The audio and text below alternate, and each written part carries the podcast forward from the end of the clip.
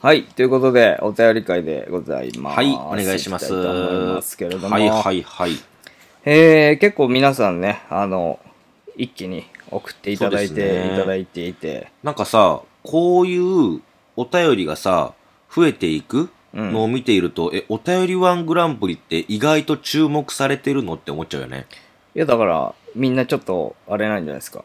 本気出してきたんじゃないですか。だって、いつもの3倍ぐらい来てないうん。結構、来てるよねテンポよくね、来てるイメーねジ一日ですけど数十件いただいてありがとうございます。あの、まあ、昔のも、今、今最近来たのも、うんあの、合わせて読んでいく感じにしようかなと思はっい、ており了ます解ので。です。お願いします。えー、なんか、これ、時期っぽいな。あ、いいですはい、ね。いきます。えー、岸本さん、林さん、奥様、こんにちは。オカルトネーム、扁平足のナスと申します。扁平足のナスさん、ありがとうございます。世間はクリスマスムード一色ですが、私はこの時期になると、あれは一体何だったのだろうと考えてしまう子供の頃の思い出があります。うん。えぜひお二人に聞いていただきたく、お初めてお便りをお送りあしー、あまりがとすうござい。ます。初めて。嬉しい。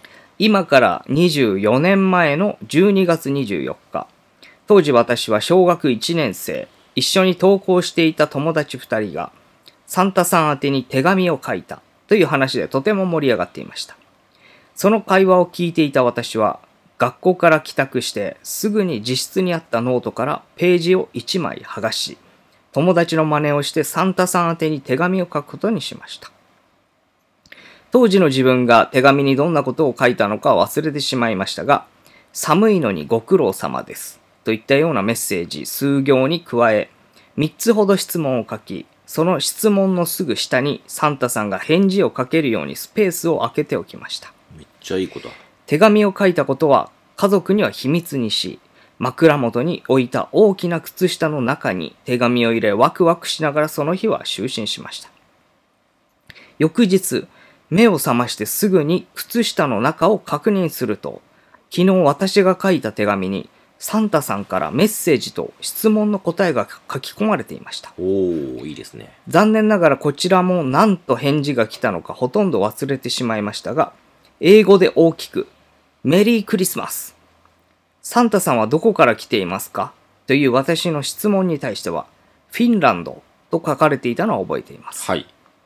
記憶が多々曖昧になっているところもありますが、サンタさんから手紙の返事がもらえたことがとても嬉しくて、その手紙を学校へ持って行き、友達に自慢しまくったことも記憶にありますので、絶対に夢ではありません。うん。大人になってからこの出来事を思い返してみたのですが、よくよく考えてみるとおかしいのです。まずサンタさんの筆跡なのですが、達筆ではありませんが、読みやすくて丁寧な文字を書く2、30代女性が書いたように感じました。ほ手紙を書いた当時は、祖父母と父と私の4人で暮らしており、家族にその年の頃の女性はいませんう。し、うん。祖父母はどちらも達筆で、ザ年配の方というような筆跡。わかる。父は少し癖のある字を書くので、家族の誰かが代筆したものではないと思います。うん。父が女性の友人に代筆を頼んだのかと思い、数年前に聞いてみましたが、代筆の依頼どころか手紙の存在自体知らないとのことでしうた。ん。 24年経って子供の夢を壊さないように嘘をついているようには思いませんので、うん。この線も薄いのかと思います。またサンタさんから手紙が来るというようなサービスもあるようなのですが、こちらも利用してはおりません。当時の手紙も残ってない上に24年前のことで記憶もだいぶ薄れつつあるのですが、この数年間ずっとモヤモヤしているので、うん都市ボーイズの2人に見解をお聞きしたいです。お読みいただきありがとうございました。え2人の活動を応援しております。ということでいただきました。うん。こサれはン不タ思さん議。の正体ということですけれども。メリークリスマ ス。やば。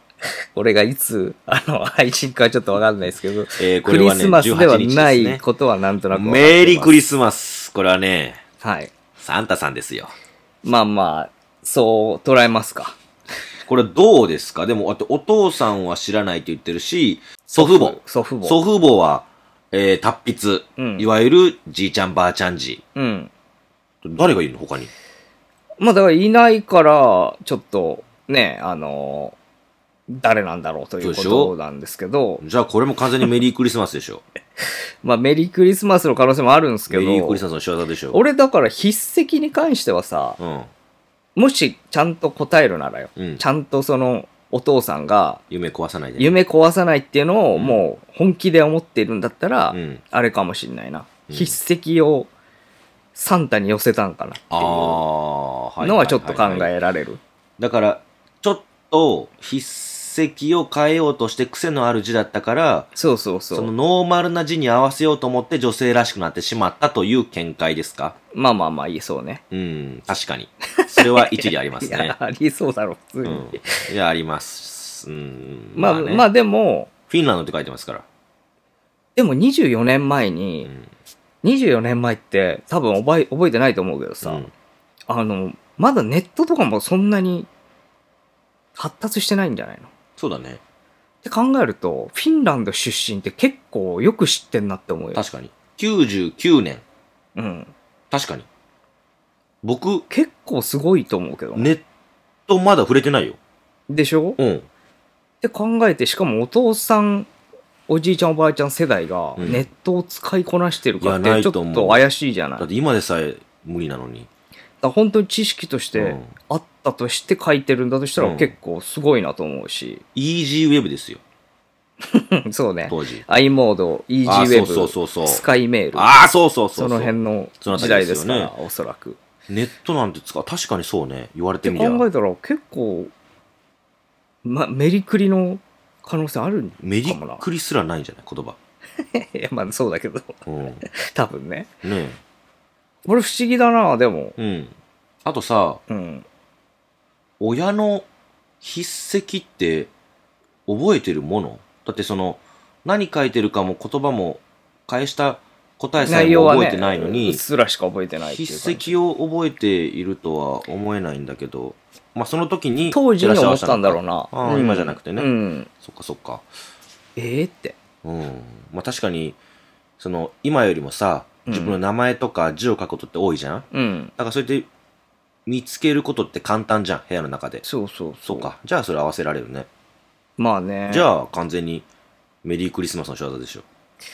メリクリか。うん。それか、忍び込んだうん。お姉さんが、その、なん女性っていうのがちょっと不思議よ。靴下の中覗いて、うん。質問文あったから、うん。記入しておいたわよ。ちょっと去っていったみたいなね。はい。いかがです僕の、 まあ、いいいい僕でのしょ推理。いや、まあまあ僕のプロファイリンう。グ。じゃあ、それでいきます。どうですかあ同意です。いや、あのね、諦めな いで。まあまあ、でも、これわかんないよ。わかんない、わかんうない。ん他にもいい聞いたことあるけどね。んあの、本当にサンタ来たって言ってる人。うん。家に。まあ、みんな言うよね、でも。あの、絶対違うっていう。その、どういうこと両親あじゃ両ね親じゃなえいっっていてことか。う、うんうんうん。そういうこと言いか。切れるぐらいの感じで言ってる人いるからな。うちは教育できちっとサンタさんいないって言われたよ。ああ、それ何し宗教上のとかじゃなくいて、や、なんか、いないからって言われた。意味ねえからってち。ゃんと親がプレゼントするとこを、てか、あ、あでもの、プレゼントはくれるんだ。くれる。だからもクう、リスマスプレゼント。その日に一緒に買いに行くの。ちっちゃい頃から。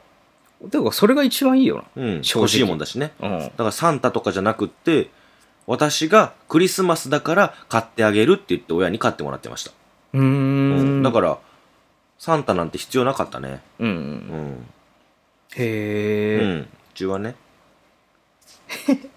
まあ、そうっすね。そうっすね。いや、家庭それぞれだろうまなあまあと思った。ねううちどうだったかちょっと覚えてないけどね。 僕もそうなんですけど、引き続き疲れてるでし ょ。もう2時だから、今深夜の。えー、じゃあ朝7次時よ。もう次5時間後出んだよ、家から。 お前マジ多いな、マ朝。マジでしんどいわ朝早く出るの。ううんん。はい。はい、えー、じゃあ次行きます。ちょっと変わったの行こう。じゃあ、はいはい富尾さんからいただきま富野しさん、あた。りがとうございまえーううちのちょっとずれている夫の話をお送りさせていただきますほ。。えーいつも楽しく拝聴させていただいております。富尾と申しますす。うん。林さんと同い年の女です。あ、35歳。うちの夫の感覚がおかしいので聞いていただきたいです。ほう。結婚して5年ほどになる2歳上の夫は神経質な性格です。うん。外食は周りに気を使うと言い、ほぼしませんし、はい。家じゃない場所で寝るのが嫌と言い、2日連続で遠方の同じ場所で予定があっても必ず帰宅します。うん。今は栃木県に住んでおり、東京まで2時間ほどかかります。そんな夫が大学生時代のお話。当時付き合っていた彼女が一人暮らしをしていた夫のために、鍋いっぱいの手作りカレーを作ってきたそうなんです。そのカレーはキノコが入っていて、カレーにキノコを入れる習慣がない夫は、汚ねえな、と思ったらしいです。夫は見慣れない食べ物を汚ねえと言います。あえー、受け取っ。た時は、ありがとうと笑顔で受け取り、うん。彼女が帰宅後に一口も手をつけず全部捨てたそうです。ええそして鍋をきれいに洗い、美味しかったよ、と食べてもいないカレーの感想を平然と言ったそうなんです。ひでえな。当時は、 当時は汚いものを早く捨てたいという一心だったそううんで、うん。こいつマジでやべえな、と思い爆笑してしまいました。あ、笑うんだ。地方在住子供が小さいためリアルイベントはなかなか参加できませんが、これからも動画の更新楽しみにしております。ということでいただきました。すごくないこれ。 潔癖って言うのこれ。よくわかんないんだけど。これも潔癖に入るの潔癖なのかなでも神経質だな。自分が想像できないこれでも味の。お前もちょっと近いとこあるよな、これ。いや僕は、あの、同じ食べ物しか食べたくないってだけよ。周りに気使うから外食しないとかではないか。あ、違う違う違う違う。それは、人に顔を覚えられたくないから外食したくないってだけ家じゃない場所で寝るのは別にいいもんな。うん全然、あ道路でも寝られる俺。う。うんん。やっぱカレーにキノコ入ってると捨てるいや、捨てはしないけど、あの、ふてくされる。うん。え、でもあなたもそうでしょまあ俺はね、キノコ俺苦手はだから全部避けるけど、うん。これでも、汚ねえって思汚ねえってってるのは何なんだころれう。何なのこれ。これだってこれ、キノコに対してなのじゃないんだよね。見慣れない食べ物をうんそういうこと汚だと思うねえと言うっていう、これをなんか変わってるそうなどっこも行けないよ、地方とか。なんだこれ。汚いもんばっかりよ。それ言い 新出たらしいものに対する抵抗なのかな、いやいや、汚ねえなだっそつっんてな。全部捨てるってすごいよねすごいよね。避けて食うならわかるけどあと、ひ一食食べるとかさ。一口なうん。うんいやーすごいこれすごいよね。なんだろ俺考うえつかないわ。全部捨てるって。で、綺麗に洗ってやさ、ばこいつってなるよな出すんだようん、不思議変な人。ほんと変な人だな、ね。うん、考えられないわ。それもう。 などんうかしてそういう考えに新鮮だ至わるのか。うん、そうね。ここまで行くと、うん。うん、この方もまなんで新人類。でも一言で笑ってるもんねこの、うんうん。奥さんもね、うん。わけわかんないもん、そんなん。なんだこいつって言ってるもんな、うん。面白いですねはいありがとうございますえー、トシボーイズのお二人、林さんの奥様、こんにちは。いつも楽しく聞かせてもらっておりあまりす。がとうございます。以前、カップヌードルを食べた時腐った人の肉の味がしたというお便りをして以来、約1年ぶりの投稿になります。懐かしい。猫の尻の穴はすごく臭いと申し ます。えー今年の夏に友人と一緒に怪談イベントを開催した時に、友人が話した話が印象に残っていたので投稿しました。はい。その友人の父は昔からうなされながら寝言を言う癖がありました。その寝言というのは、助けて、助けて、と苦しそうにうなされるというものでした。父の寝言が始まると、ああ、またうなされてるね、と家族で揺り起こしたりするのですが、当の父は怖い夢を見ていたわけではなく、ケロッとしているので、次第に家族は、またいつものか、とほっとくようになりました。うん。父の寝言は友人が家を出るまでしょっちゅう聞いていたそうです。そんな友人も結婚をし、久しぶりに実家に帰った時のこと。うん。友人が母に、そういえば父さんって今でもあの寝言言ってんのと聞いたところ、うん母は、言われてみたら最近聞かないね。うんもう治ったのかもね。と言われ、少し安心したそうです。すると、横にいた友人の奥さんが言いました。その寝言、あんたがいつも言ってる寝言だようわ。友人は驚きながらも奥さんに、いつから寝言を言っていると聞いてみたら、付き合った頃からとのことでした。あ、彼が奥さんと付き合った時期とは実家を出た時期はほぼ同時期え母曰くあんたに悪夢が遺伝したのかもねとのことでしたうん。もともとは父の母かっこ祖母を同じ寝言を言っていたそうですが、もしかすると代々同じ寝言を言っていたのかもしれない。うん。ここまで聞いて恐ろしい話に感じましたが、当の本人は怖い夢を見たわけではないので、みんな不思議だね、くらいにしか思ってなかったそうです。友人も当然ケロッとしています。その友人が唯一恐怖を覚えたことがつい最近ありましうた。ん。まだ言葉もはっきりと喋れない1歳の息子が寝ながら、助けて、助けて、と拙い寝言を言うようになったそうです。そんな話をしてくれた友人はいつか自分の家系を調べてみたいと言っており、僕も興味を持ちましたが、イベントで同席していた怪談師さんが後日この話を怪談師さんの友人で僧侶の方に話したところ、調べない方がいいこともあると言っておりましたう。ん。真相は知らない方が友人にとって幸せなんだ。